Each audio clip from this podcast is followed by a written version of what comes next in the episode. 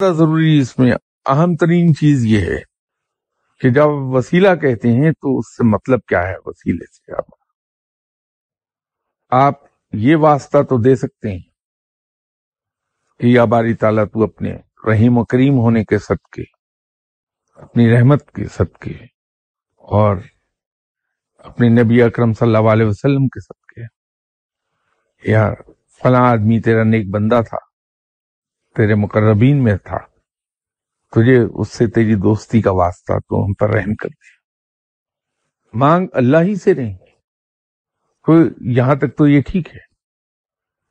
لیکن اگر وسیلے سے مراد آپ کی یہ ہے کہ میں کسی مزار پر جا کر ان سے یہ کہوں کہ آپ مجھے رزق دے دیں، نعوذ باللہ، یا آپ میری فلاں مشکل دور کر دیجیے، نعوذ باللہ۔ تو وہ شرک ہے۔ کیونکہ مشکل کشا رب تعالیٰ ہی ہے۔ مددگار رب تعالیٰ ہی ہے۔ کسی غیر اللہ سے نہ مانگیے۔